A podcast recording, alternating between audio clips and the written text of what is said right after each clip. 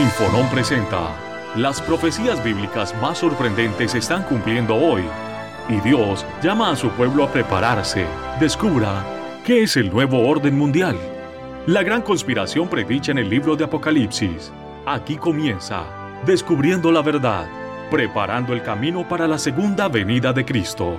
¿Qué tal amigos? Bienvenidos a un nuevo programa de Descubriendo la Verdad. Mi nombre es Manuel Vallejos y este es el programa número 20 de esta nueva serie, de esta nueva temporada de mm, programas radiales dedicados exclusivamente a estudiar el libro de Apocalipsis. Estamos estudiando eh, el libro de las revelaciones, el último libro de la Biblia, que concentra eh, en, sus páginas, en sus líneas, eh, los eventos finales de la historia de este mundo. Hace un repaso de la historia de la humanidad, hace un repaso de la historia en realidad del pueblo cristiano o de la iglesia de Dios desde los primeros siglos hasta nuestros días.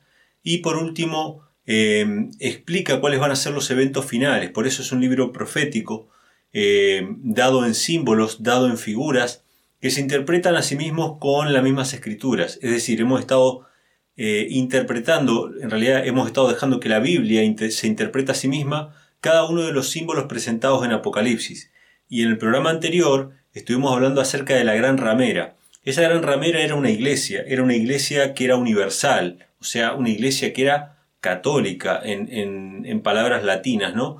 Em, estaba relacionada también con Roma por el hecho del número 666, un número relacionado eh, a la bestia. Em, tenía muchas características, estaba vestida de púrpura y escarlata, adornada de perlas, de perlas piedras preciosas, tenía un cáliz de oro, con el cual eh, hacía su culto, ¿sí? el cáliz de oro que es utilizado en la misa. Era una mujer que estaba sentada sobre muchas aguas, estaba asentada sobre una ciudad de, siete colinas o de siete montes, ¿sí? como lo es Roma. Muchos me han comentado el video anterior diciendo el Vaticano no está sobre, sobre las siete colinas, sino que la ciudad de Roma está sobre siete colinas y el Vaticano está del otro lado del río. Sin embargo, este, no estamos hablando del Vaticano en particular, sino de Roma como poder, como potencia. Primeramente Roma como una potencia universal en su fase imperial o en su fase pagana, podríamos decirlo, ¿sí? la Roma pagana o, eh, la, la, Roma imperial, ¿sí? y posteriormente la Roma papal, su fase eclesiástica, ¿sí? pero sigue siendo Roma, por más que la Ciudad del Vaticano esté eh, del otro lado del río y del otro lado del río estén las siete colinas. O sea, eso, eso es irrelevante. El punto es que Roma es la mujer que está representada en Apocalipsis 17 como la gran ramera, pero también lleva otro nombre que es Babilonia la Grande. Y de eso es lo que vamos a hablar ahora, porque la Biblia presenta en el capítulo 18 de Apocalipsis la caída de Babilonia. Y vamos a ver la importancia que tiene este capítulo. ¿Por qué? Porque en la caída de Babilonia que ya se identificó quién es Babilonia, se hace una mención adicional de los pecados de Babilonia. Esto es lo particular, esto es lo importante del capítulo 18. No solamente se hace una mención de los pecados, sino que hay un llamado de parte de Dios a su pueblo a salir de Babilonia. Así que quédense con nosotros, acompáñenos en este programa, porque realmente va a ser una bendición. Todo lo que sale de la palabra de Dios es vida eterna para todos aquellos que escuchan y que están dispuestos a obedecer la palabra de Dios. Recuerden, eh, todos aquellos que nos acompañan por primera vez quizá eh, sepan que todos los programas anteriores, este es el programa número 20 ya de esta serie, pero todos los programas anteriores están disponibles en nuestra página infonom.com.ar. Están disponibles en formato MP3 y en formato de video. Así que pueden entrar a infonom.com.ar, van a la sección radio, ¿sí? Y ahí en, radio van a encontrar todos los programas de radio en ambos formatos, para descargar en MP3 y para ver en video en YouTube. Así que ya sea que estés escuchando este programa por la radio o estés viendo este video por YouTube, eh, sabes que está todo en orden, todos los programas los vamos subiendo cada semana y los dejamos allí este, para que los puedan volver a escuchar o para que los puedan compartir con sus amigos. Incluso los programas en MP3 tienen la intro del programa y el cierre ya están editados para que se puedan pasar en cualquier otra emisora. Si alguien quiere repetir los programas en alguna emisora, los puede ir eh, pasando sin ningún problema. Los programas están libres para que se difundan. ¿Por qué? Porque el objetivo de este programa no es eh, ganar dinero, el objetivo de este programa no es eh, producir entretenimiento o contenido simplemente para entretener a las personas que están aburridas, sino que el objetivo de este programa es preparar un pueblo para la segunda venida de Cristo, como lo dice la introducción de este programa. Es decir, estamos preparando o llamando al pueblo de Dios a que se consagre para que haya un pueblo preparado para la segunda venida de Cristo y que puedan dar el fuerte clamor final a este mundo que perece sin Cristo, que necesita un Salvador, que necesita eh, el único camino, la única solución, el único remedio que tiene el ser humano, que es la sangre de Cristo que nos limpia y nos perdona de todo pecado. Así que ese es el objetivo de este programa. Pueden buscar también Infonom en Spotify o en Anchor, ¿sí? nos buscan allí que son reproductores de, radio y pueden encontrar allí también todos nuestros programas para escuchar de manera libre y gratuita. Así que bueno, habiendo hecho esta introducción, nos vamos a meter ahora en el libro eh, de Apocalipsis en el capítulo 18 y vamos a ver lo que Apocalipsis 18 llama como la caída de Babilonia. La caída de Babilonia. Obviamente esta es una referencia concreta a lo que está registrado en el Antiguo Testamento. En el Antiguo Testamento se habla del imperio babilónico, se habla incluso de cómo Nabucodonosor, rey de Babilonia, invadió Jerusalén, invadió Judea, y llevó cautivos a los hijos de Israel, algunos los mató, a otros los llevó como esclavos, a otros los llevó como siervos del rey, y a otros dejó en, Jerusalén, un pequeño grupo, un pequeño remanente, pero la gran mayoría fueron llevados a Babilonia. Y esto es interesante conocer esta historia porque para, para poder entender Apocalipsis tenemos que entender esa historia a la cual se hace referencia. Los judíos estuvieron en Babilonia durante 70 años. El profeta Jeremías había predicho que el castigo de Dios sobre Jerusalén era que eh, los judíos estuvieran 70 años en Babilonia y que al cabo de esos 70 años Dios iba a propiciar su retorno, su regreso a Jerusalén.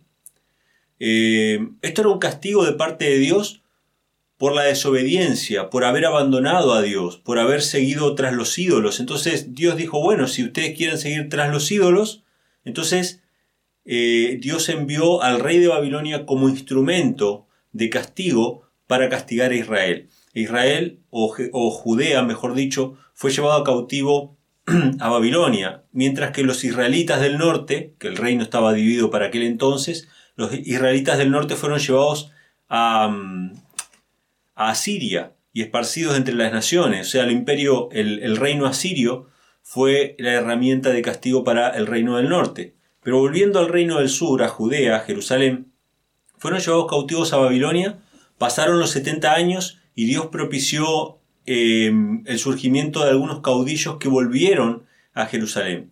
Dios propició que ciertos reyes paganos financiaran la reconstrucción de Jerusalén. Y se oyó un clamor, un clamor que era, salid de ella, pueblo mío. ¿Cuál era el objetivo de salir de Babilonia? ¿Cuál era el objetivo de, de abandonar el lugar de la esclavitud, el lugar del oprobio, de la vergüenza, de la idolatría? ¿Cuál era el objetivo? Volver a Jerusalén, reconstruir el templo que había sido destruido y volver a reactivar el sistema de sacrificios y ofrendas, de festividades y de ritos que hablaban acerca del verdadero Dios, que hablaban acerca del verdadero Evangelio y del verdadero plan de salvación. En otras palabras, el objetivo de salir de Babilonia era volver al culto verdadero, volver a la verdadera religión, a la verdadera adoración. Así que Dios llamaba a su pueblo a volver a adorarlo a Él, a volver a celebrar sus fiestas, a, volver a celebrar sus sábados, a volver este, a sacrificar en ese templo, sacrificios que en realidad prefiguraban la muerte de Cristo como nuestro único sacrificio y nuestro único mediador entre, entre Dios y los hombres, a volver en definitiva a la verdadera adoración. Entonces cuando leamos nosotros Apocalipsis capítulo 18, tenemos que tener en mente este llamado de Dios que Dios nos hace a nosotros a salir de nuestras religiones caídas, de nuestras iglesias caídas, que se han ido tras los ídolos, que se han corrompido con la idolatría, con el lucro, con el amor al mundo, etcétera, etcétera, y volver a la verdadera adoración, al verdadero culto, al que Dios aprueba, no al que a nosotros nos parece, sino el que Dios nos pide. Es decir, Dios tiene una forma correcta de adorarle. Cuando Jesús se encontró con la mujer samaritana en el pozo, esto está en Juan capítulo 4, esta mujer samaritana le hizo una pregunta concreta a Jesús. ¿A dónde hay que adorar? ¿En qué lugar hay que, adorar? Los judíos dicen que hay que ir a Jerusalén, pero nosotros los samaritanos decimos que hay que adorar en este monte, en el monte de Samaria. ¿Dónde hay que adorar? ¿En Samaria o en Jerusalén? Entonces Jesús le respondió, la hora viene y ahora es cuando los verdaderos adoradores adorarán en espíritu y en verdad. En espíritu y en verdad. Jesús le está diciendo a la mujer samaritana que no es el lugar geográfico lo que va a importar de ahora en más. Dios sí había pedido que vayan a Jerusalén a adorar. Ese era el lugar donde había que ir porque el templo estaba ahí.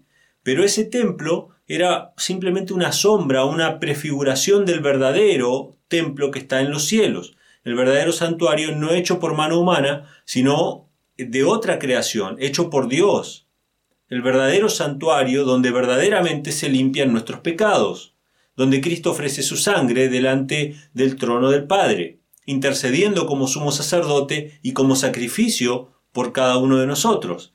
Entonces Jesús le dice, ni en este monte ni en Jerusalén adoraréis al Padre, pero da dos directrices. Dice, los verdaderos adoradores adorarán en espíritu y en verdad.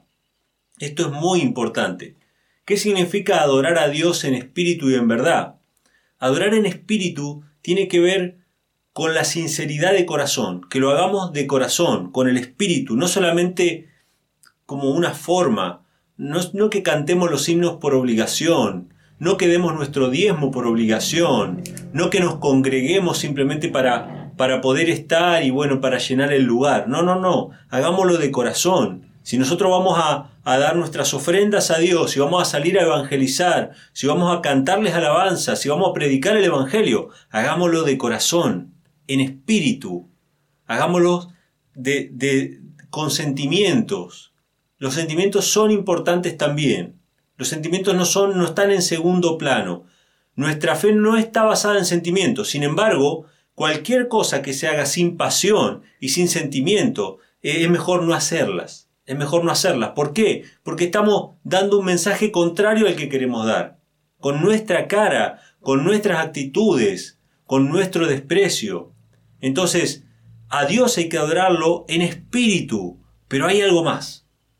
Hay algo más, no se queda ahí la cuestión. Dice, los verdaderos adoradores tienen que adorar en espíritu y en verdad. En verdad.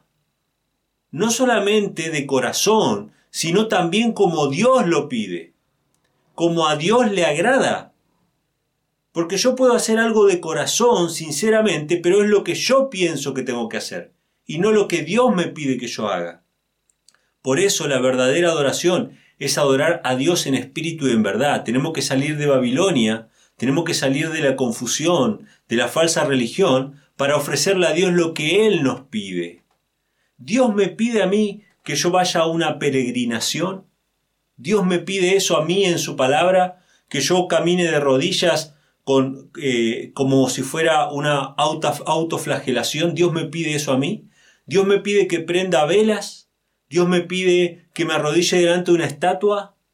Dios me pide a mí este, que haga una promesa.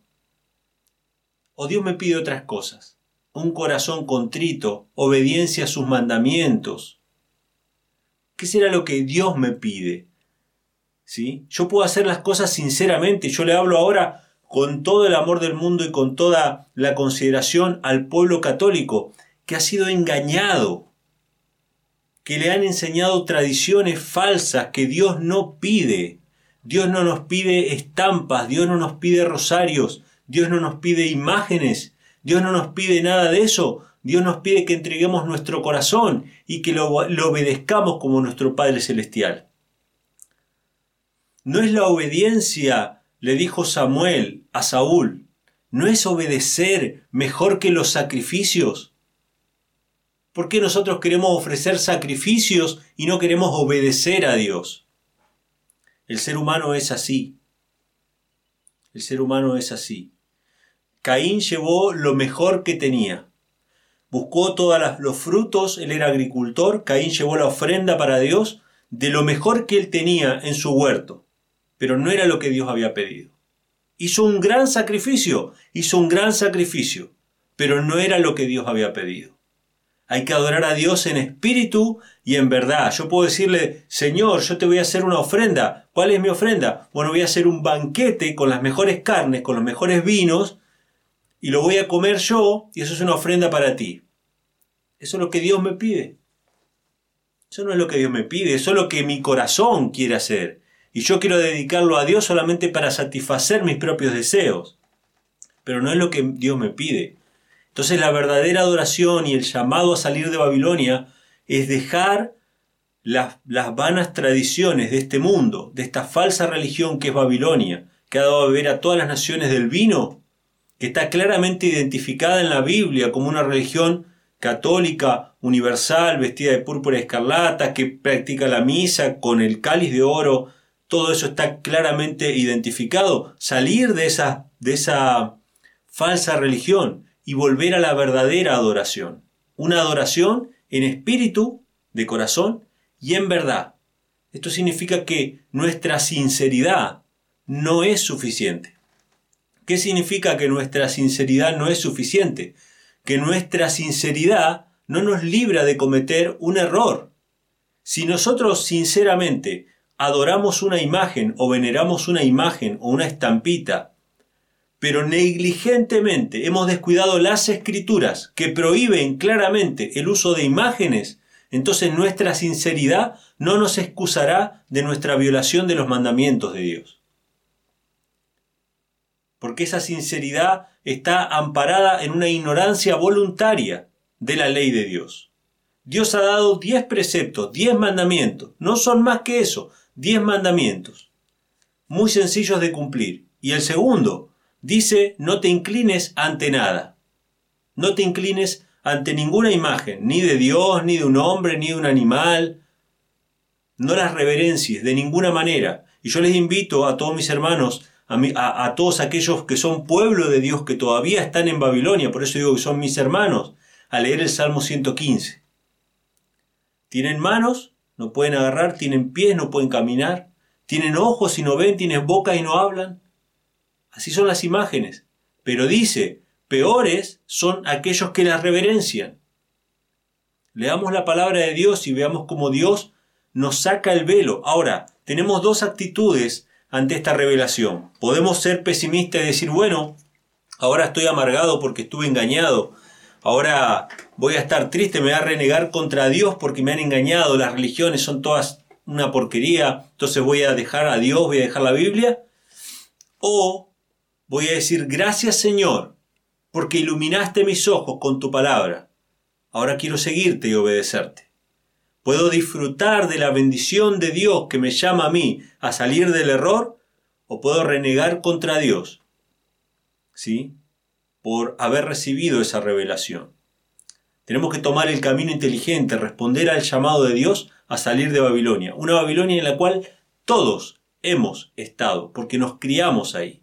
De la misma manera que el pueblo judío se crió en el seno de Babilonia, se acostumbró a los ídolos, se acostumbró a las fiestas paganas, se acostumbró a, todo lo que involucraba la religión babilónica y en un momento Dios los llamó a volver a Jerusalén.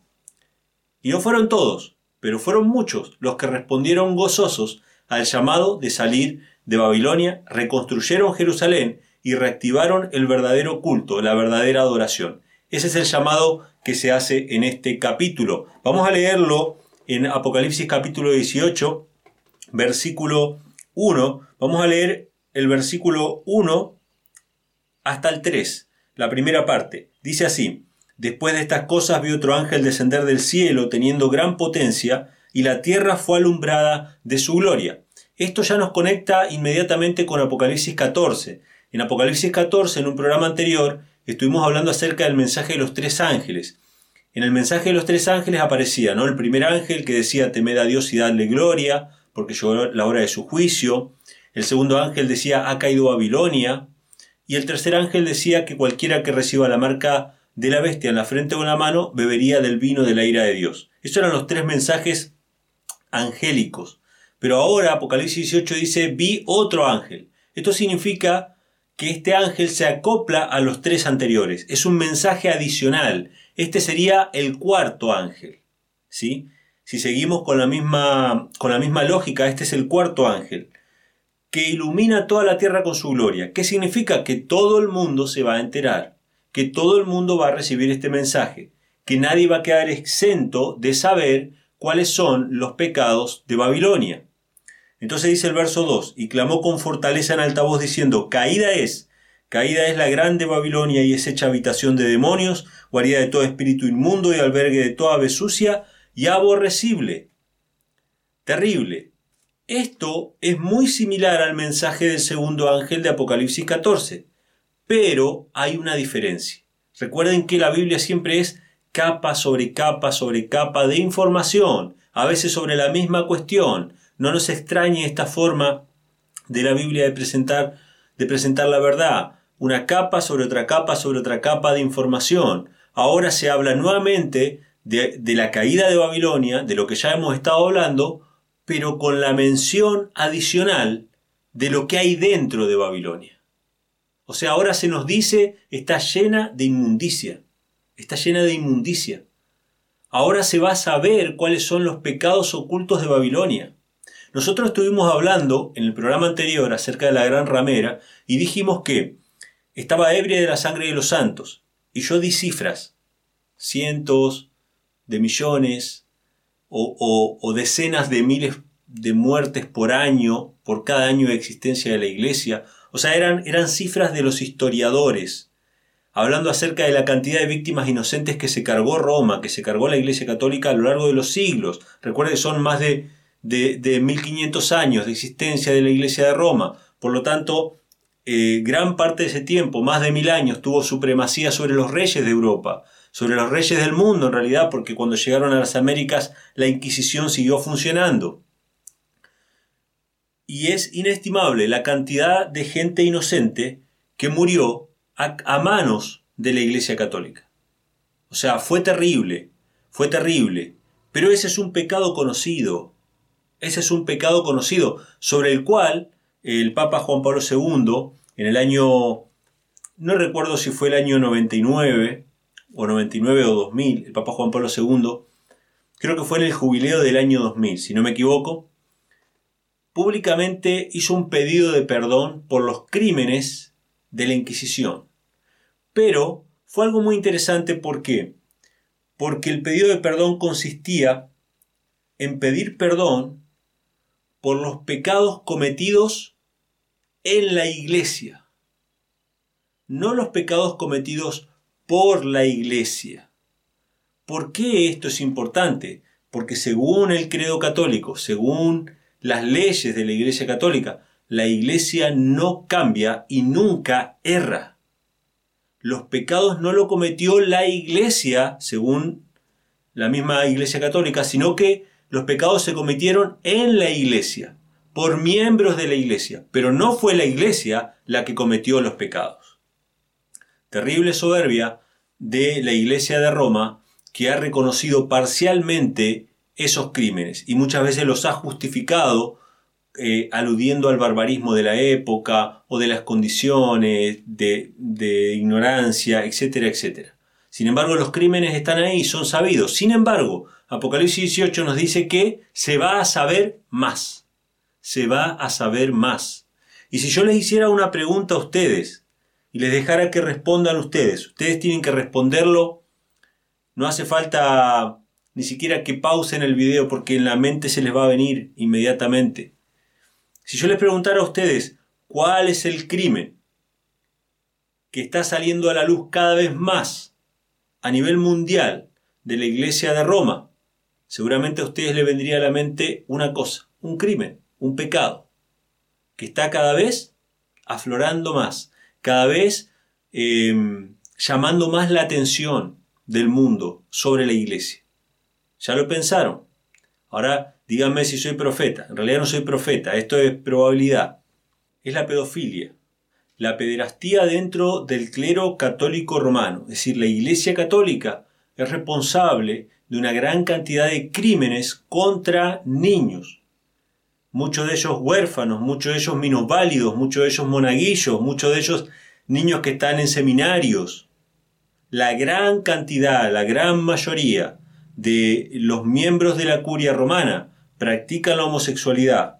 Hay un libro publicado recientemente llamado Sodoma, ¿sí? por un activista homosexual que muestra la hipocresía de la Iglesia Católica al condenar públicamente al movimiento LGTB y sin embargo tener el 80% de los miembros de la curia practicando, obviamente ocultamente, la homosexualidad.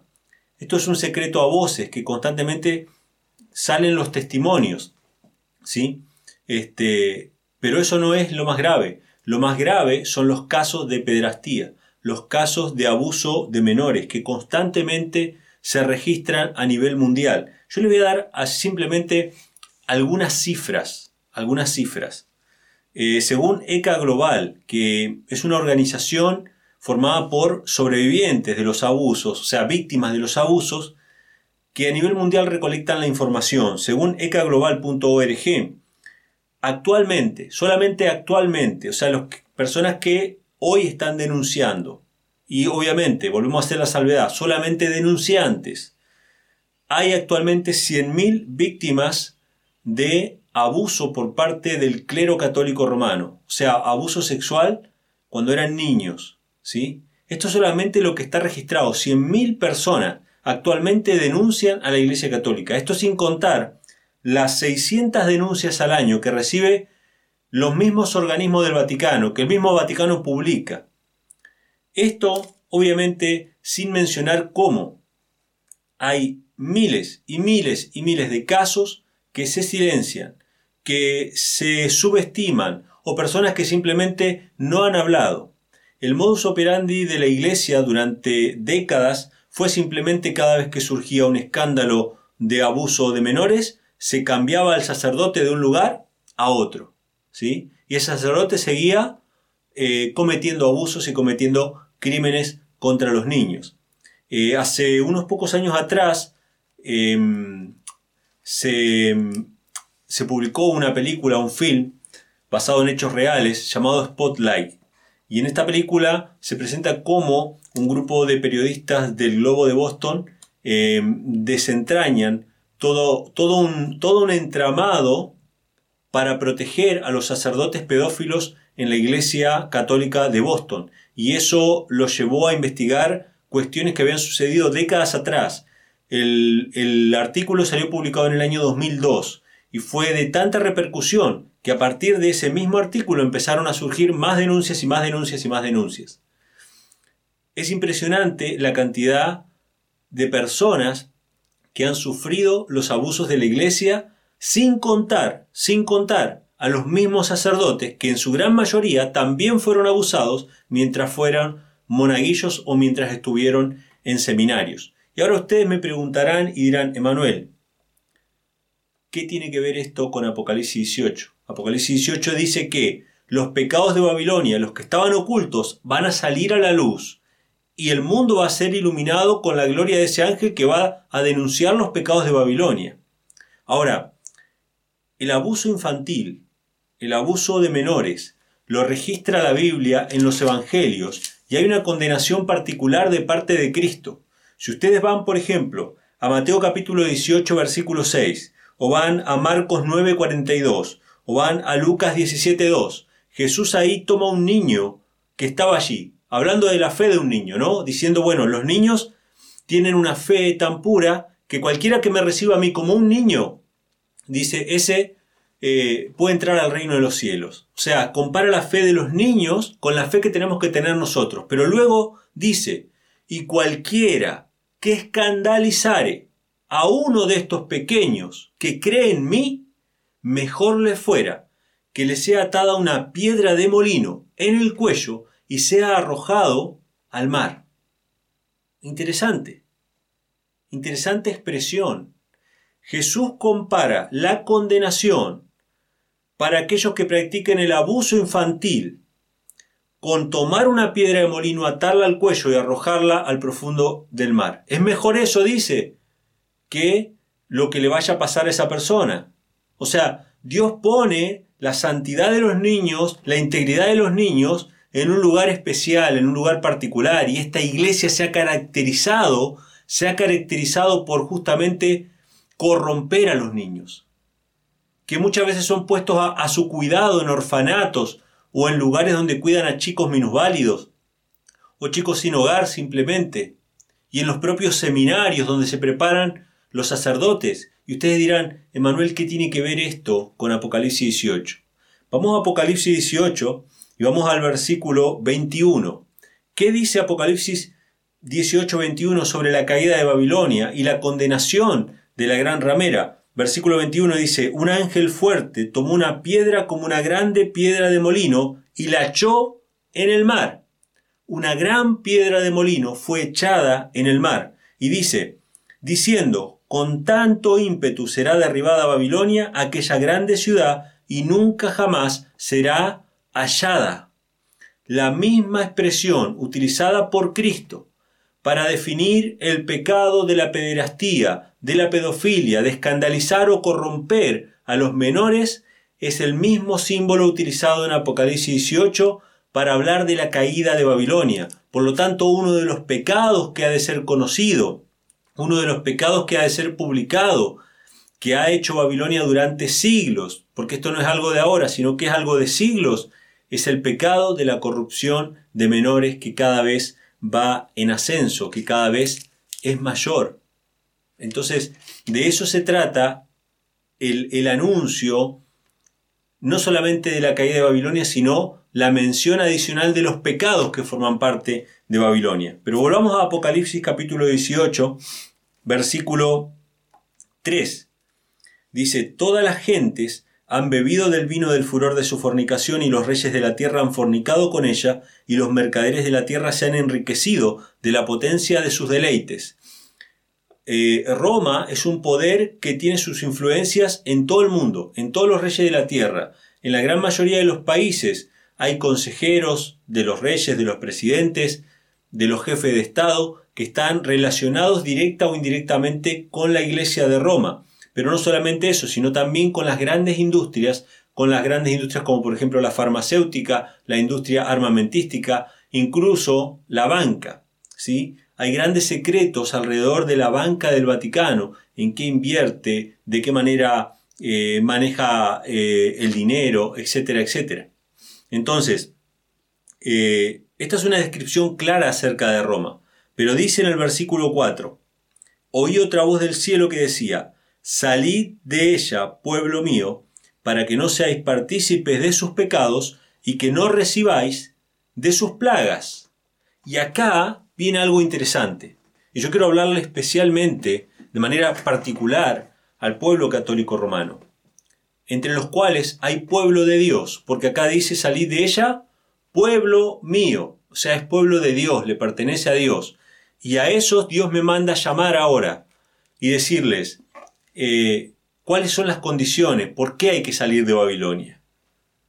De esta iglesia a la que nosotros hemos aprendido a amar, porque es parte de nuestra familia, es parte de nuestra tradición, es parte de nuestras costumbres, todas las fiestas, todas las cosas que son parte de nuestra vida, están entretejidas con el catolicismo. ¿Por qué Dios nos llama a salir de ella? Dice, que no recibáis perdón, para que no participéis de sus pecados y no recibáis de sus plagas. ¿Cómo es esto que participéis de sus pecados? La Biblia presenta que en realidad la responsabilidad que tenemos nosotros, cada uno de nosotros, tiene que ver con el conocimiento que tenemos. Si nosotros decidimos abiertamente unirnos a una organización o a una iglesia o a una corporación a sabienda de sus pecados, por más que nosotros no los practiquemos, por más que nosotros no estemos participando, eh, ni, no hayamos participado ni de la Inquisición, ni hayamos participado de la pederastía, ni de ninguno de los crímenes de los cuales se acusa Babilonia, si nosotros a sabiendas de esto, conscientemente de esto, nos unimos a esa corporación, nos unimos a una ramera, como dice la escritura, formamos un solo cuerpo con la ramera. Entonces nosotros no podemos ser parte conscientemente de una organización que está condenada por la misma palabra de Dios. Entonces dice, salid de ella, pueblo mío, para que no seáis partícipe de sus pecados, ni recibáis parte de sus plagas. Hay muchas cosas que se mencionan en el capítulo 18, pero me gustaría avanzar un poquito más en el versículo 5. Dice así, porque sus pecados han llegado hasta el cielo y Dios se ha acordado de sus maldades. ¿Sí? O sea, Dios está al tanto y lleva registro y lleva nota de los pecados de Babilonia. El verso 6 dice, Tornadle a dar a ella como ella os ha dado y pagadle el doble según sus obras. En el cáliz que ella os dio a beber, dadle a beber doblado. Cuanto ella se ha glorificado y ha estado en deleites, tanto dadle de tormento y llanto, porque dice en su corazón, yo estoy sentada reina y no soy viuda y no veré llanto. ¿Qué significa esto? Que la iglesia de Roma se considera la esposa de Cristo. No soy viuda y no veré llanto. ¿Qué significa? Que, que Dios es mi esposo, dice. Yo no soy viuda y no veré llanto, yo soy la iglesia de Dios. Sin embargo, hace todo lo contrario a lo que Dios le dice. Dios le dice, no hagas imagen, la iglesia hace imagen. Dios le dice el sábado el, el, día de reposo, la iglesia el domingo es el día de reposo. Dios dice, Cristo el sumo sacerdote, la iglesia dice, nosotros tenemos nuestro propio sacerdote. Dios dice, Cristo murió una vez y para siempre por nosotros. La iglesia dice Cristo muere cada vez que se hace la misa. Dios dice solamente por fe se justifica el ser humano para con Dios y no con las obras. La iglesia dice hay que hacer obras para ganar la salvación. Dios dice los muertos nada saben. La iglesia dice los muertos están en el cielo. Etcétera, etcétera, etcétera, etcétera. Es la iglesia que contradice en todo a Dios. O sea, la iglesia que va en contra de todo lo que dice Dios. Por eso Dios nos llama a salir de ella. Dice todo lo contrario a Dios, sin embargo, reclama ser la esposa de Cristo. Pero dice en el versículo 11, vamos a saltar un poquito, dice, los mercaderes de la tierra lloran y se lamentan sobre ella porque ninguno comprará más sus mercaderías. Evidentemente el poder económico, el poder o la influencia que tiene sobre las grandes empresas, sobre los grandes poderes económicos del Vaticano es importantísimo, porque dice, mercaderías de oro y de plata, de piedras preciosas y de margaritas, de lino fino y de escarlata y de seda y de grana, y de toda madera olorosa, y de todo vaso de marfil, y de todo vaso de madera preciosa, y de cobre, y de hierro, y de mármol, y canela, y olores y ungüentos, y de incienso y de vino y de aceite, flor de harina y trigo y de bestias y de ovejas, y de caballos y de carros y de siervos y de almas de hombres. Interesante. La gran ramera está relacionada, Babilonia está relacionada con el comercio de todo tipo de cosas. Donde haya ganancia, donde haya dinero, Babilonia está ahí. Esta es una característica importante porque dice que todos estos comerciantes que la ven de lejos, ven el humo, de la destrucción de Babilonia, dice que están, son navegantes del mar. Si nosotros hiciéramos alusión simplemente a la Babilonia histórica, a la Babilonia del Antiguo Testamento, en realidad esa Babilonia no estaba sobre el mar, estaba sobre los ríos Tigris y Éufrates. O sea, eran ríos navegables, pero eran ríos. Sin embargo, esta Babilonia está sobre el mar. ¿Cuál, es, la, el poder o la potencia que estaba exactamente en el medio del mar Mediterráneo, el mar que comunicaba luego este, a todos los otros mares, ¿sí? y de los cuales podían traerse mercaderías de todas partes del mundo y traficar de todo tipo de, de cosas. Era Roma. Roma, la península itálica, está perfectamente en el medio de los mares. Estaba sentado sobre muchas aguas, en medio del mar. ¿Cuál es la extensión de Roma en nuestros días? La Iglesia Católica Romana sigue teniendo esa misma influencia sobre todo el mundo y dice que trafica con almas de hombres. ¿De qué manera se puede traficar con almas de hombres, más allá de la esclavitud que de manera clandestina sigue existiendo hoy en día en muchas partes del mundo?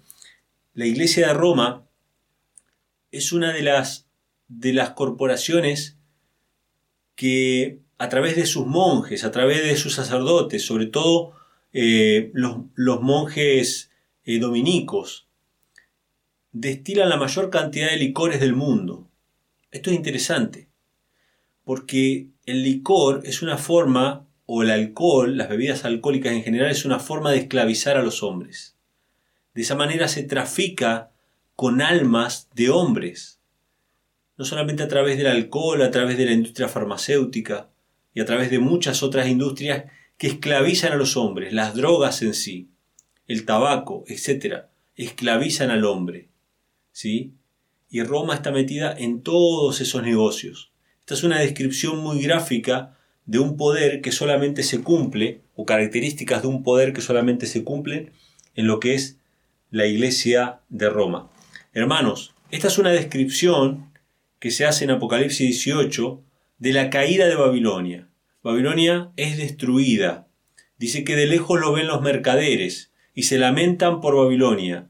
El humo sube ¿Por qué? Porque fue estrepitosa su caída. En un solo día fue la caída de Babilonia. De la misma manera que la Babilonia antigua, en un solo día fue su caída, eso está registrado en el libro de Daniel, de la misma manera va a ser la caída de esta Babilonia. Pero ¿qué cosas importantes rescatamos de Apocalipsis 18? Primeramente, la mención de los pecados ocultos, que hoy en día se está sabiendo, que hoy en día todo el mundo está empezando a saber los pecados que practica Roma. Pero lo más importante y lo más precioso para nosotros es el llamado misericordioso de Dios que nos hace a salir de ella, a salir de su seno y de su, de su comunión para practicar la verdadera religión. Una religión pura, una religión sin mancha, una religión verdadera, basada en la palabra de Dios, no basada en las tradiciones de los hombres, sino basada en lo que está escrito en la palabra de Dios. Así que este es el llamado que hace Dios al pueblo católico, ¿sí? a aquellos que sinceramente buscan a Dios, que no solamente le adoren sinceramente, que no solamente le adoren en espíritu, sino que también le adoren en verdad, sino que puedan salir de las tradiciones de los hombres de Babilonia y volver al verdadero culto, a la verdadera adoración apostólica que Cristo mismo instituyó, que está en todas las escrituras, que se basa sencillamente en la fe en Cristo y en la obediencia a sus mandamientos, que están claramente expresados en las Sagradas Escrituras, entre los cuales uno de los mandamientos, el segundo, nos llama a no inclinarnos y no reverenciar ningún tipo de imagen, ¿sí? o de estatua, o de estampa, o lo que fuera. Cristo quiere relacionarse directamente con nosotros, quiere tener una relación personal, no a través de una imagen, no a través de, de, un rosario, sino a través de un diálogo directo con nosotros. Nosotros le hablamos a Él en oración, nosotros le hablamos a Dios en el nombre de Cristo, y Cristo nos habla por medio de su palabra y por medio de su Espíritu también en nuestros corazones. Así que es el llamado de Apocalipsis capítulo 18 a salir de Babilonia. Nosotros vamos a ver la próxima semana Apocalipsis 19, la segunda venida de Cristo, Apocalipsis 20, el milenio, en otro programa, Apocalipsis 21, la tierra nueva, y Apocalipsis 22, la descripción de la nueva Jerusalén, etcétera, etcétera. Los pequeños detalles que vamos a ir viendo en programas posteriores, ya estamos terminando el libro de Apocalipsis, así que no se pierdan eh, el próximo programa. Nos estaremos encontrando, si Dios quiere, eh, si están escuchando la radio, a la misma hora, por la misma emisora, y en este canal de YouTube que es Infonom. Así que muchas gracias por habernos acompañado, que Dios les bendiga y nos vemos en la próxima. Descubriendo la verdad. Para mayor información sobre este y otros temas de tu interés, comunícate con nosotros a los siguientes números de contacto. Hasta la próxima.